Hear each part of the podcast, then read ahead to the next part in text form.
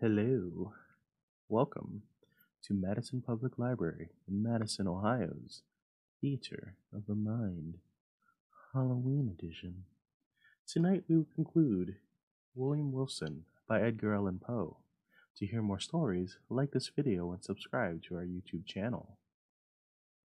Last night we left off with the narrator describing how a stranger had entered their room.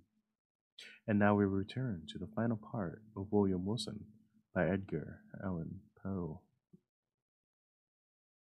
Gentlemen, he said, in a low, distinct, and never to be forgotten whisper which thrilled to the very marrow of my bones. Gentlemen, I make no apology for this behavior, because in thus behaving, I am but fulfilling a duty. You are, beyond doubt, uninformed of the true character of the person who has tonight won at écarté a large sum of money from Lord Glendinning. I will therefore put you upon an expeditious and decisive plan of obtaining this very necessary information. Please to examine, at your leisure, the inner linings of the cuff of his left sleeve, and the several little packages which may be found in the somewhat capacious pockets of his embroidered morning wrapper. While he spoke, so profound was the stillness that one might have heard a pin drop upon the floor. In ceasing, he departed at once and as abruptly as he had entered. Can I, shall I, describe my sensations? Must I say that I felt all the horrors of the damned? Most assuredly, I had little time given for reflection. Many hands roughly seized me upon the spot, and lights were immediately reprocured. A search ensued. In the lining of my sleeves were found all the court cards essential in écarté, and, in the pockets of my wrapper, a number of packs, facsimiles of those used at our sittings, with the single exception that mine were of the species called, technically, arrondées.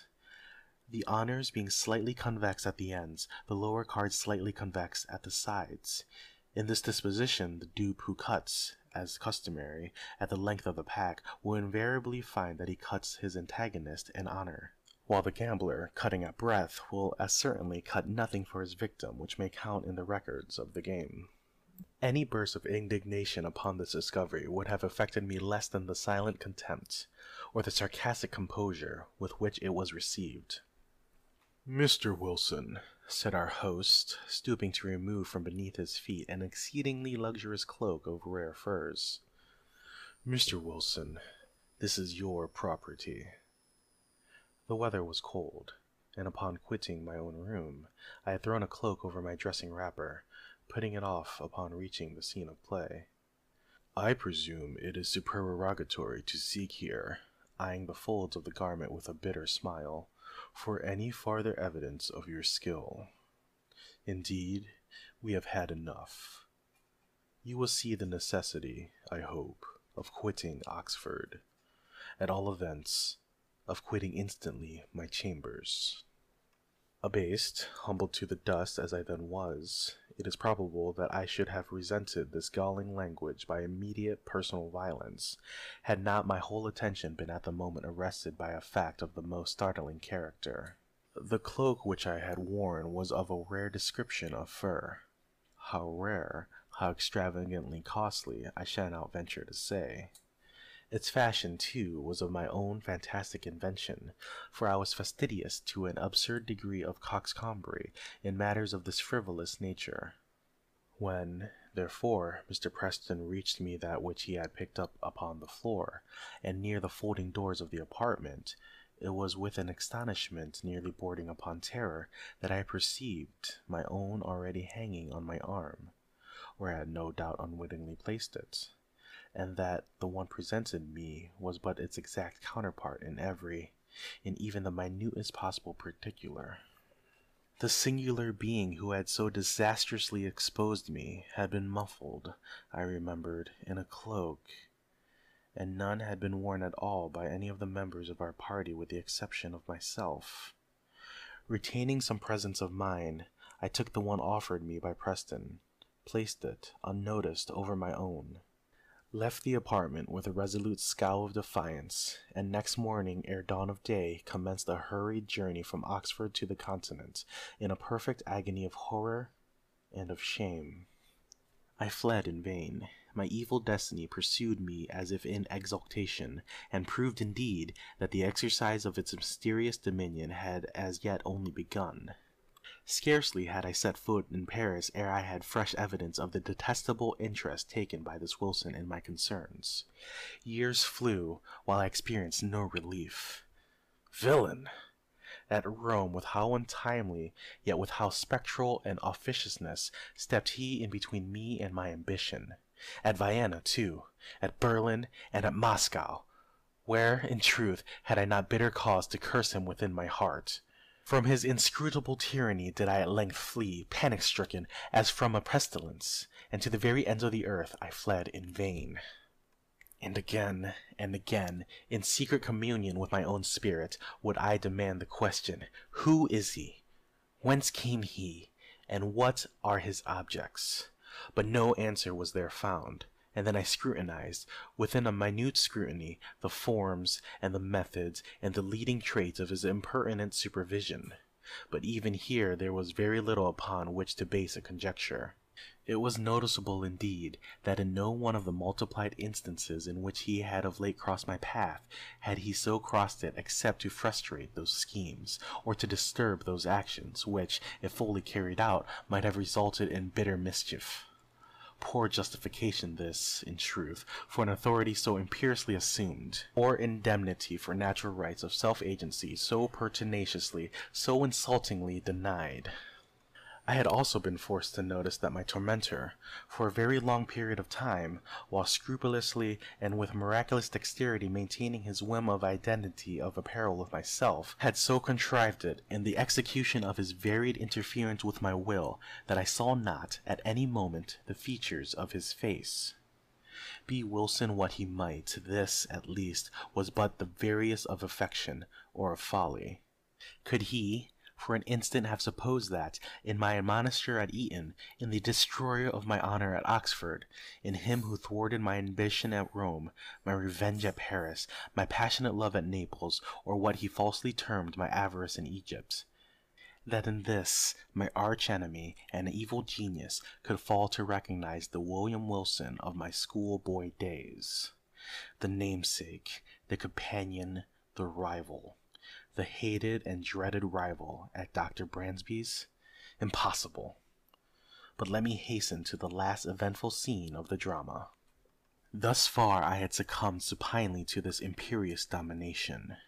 The sentiment of deep awe with which I habitually regarded the elevated character, the majestic wisdom, the apparent omnipresence and omnipotence of Wilson added to a feeling of even terror with which certain other traits in his nature and assumptions inspired me, had operated, hitherto to impress me with an idea of my own utter weakness and helplessness, and to suggest an implicit, although bitterly reluctant submission to his arbitrary will.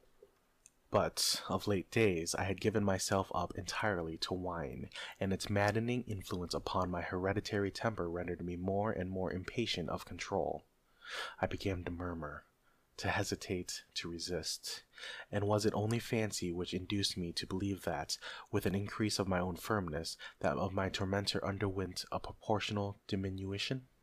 Be this as it may, I now began to feel the inspiration of a burning hope, and at length nurtured in my secret thoughts a stern and desperate resolution that I would submit no longer to be enslaved. It was Rome, during the carnival of 18 that I attended a masquerade in the palazzo of the Neapolitan Duke di Broglio. I had indulged more freely than usual in the excesses of the wine table. Now the suffocating atmosphere of the crowded rooms irritated me beyond endurance. The difficulty, too, of my forcing my way through the mazes of the company contributed not a little to the ruffling of my temper, for I was anxiously seeking, let me not say with what unworthy motive, the young the gay, the beautiful wife of the aged and doting de Broglio. With the too unscrupulous confidence she had previously communicated to me the secret of the costume in which she would be habited, and now, having caught a glimpse of her person, I was hurrying to make my way into her presence. At this moment I felt a light hand upon my shoulder, and that ever remembered, low, damnable whisper in my ear. In an absolute frenzy of wrath, I turned at once upon him who had thus interrupted me, and seized him violently by the tile collar. He was attired, as I had expected, in a costume altogether similar to my own, wearing a Spanish cloak of blue velvet, begirt about the waist with a crimson belt sustaining a rapier. A black mask of silk entirely covered his face. Scoundrel! I said in a voice husky with rage, while every syllable I uttered seemed as new fuel to my fury. Scoundrel! Impostor! Accursed villain! You shall not, you shall not dog me into death. Follow me. I stab you where you stand and I broke my way from the ballroom into the small antechamber adjoining, dragging him unresistingly with me as I went. Upon entering, I thrust him furiously from me. He staggered against the wall while I closed the door with an oath, and commanded him to draw. He hesitated but for an instant, with a slight sigh, drew in silence, and put himself upon his defense. The contest was brief indeed. I was frantic with every species of wild excitement, and felt within my single arm the energy and power of a multitude. In a few seconds I forced him by sheer strength against the wainscoting, and thus getting him at mercy, plunged my sword, with brute ferocity, repeatedly through and through his bosom. And that instant some person tried the latch of the door. I hastened to prevent an intrusion, and then immediately returned to my dying antagonist but what human language can adequately portray the astonishment, that horror which possessed me at the spectacle that presented to view? The brief moment in which I averted my eyes had been sufficient to produce, apparently, a material change in the arrangements at the upper or farther end of the room. A large mirror, so at first it seemed to me in my confusion, now stood where none had been perceptible before, and, as I stepped up to it in extremity of terror, mine own image, but with features all pale and dabbled in blood, advanced to meet me with a feeble and tottering gait. Thus it appeared, I say, but was not. It was my antagonist. It was Wilson, who then stood before me in the agonies of his dissolution. His mask and cloak lay, where he had thrown them, upon the floor, not a thread in all his raiment, not a line in all the marked and singular lineaments of his face which was not, even in the most absolute identity, mine own. It was Wilson.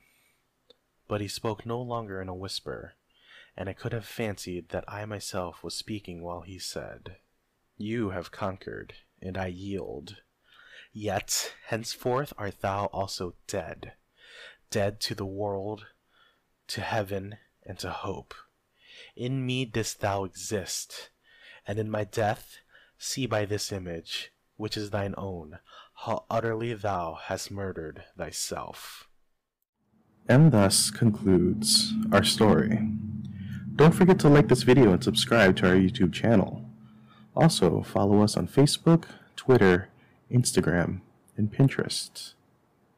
Have you looked at your reflection lately?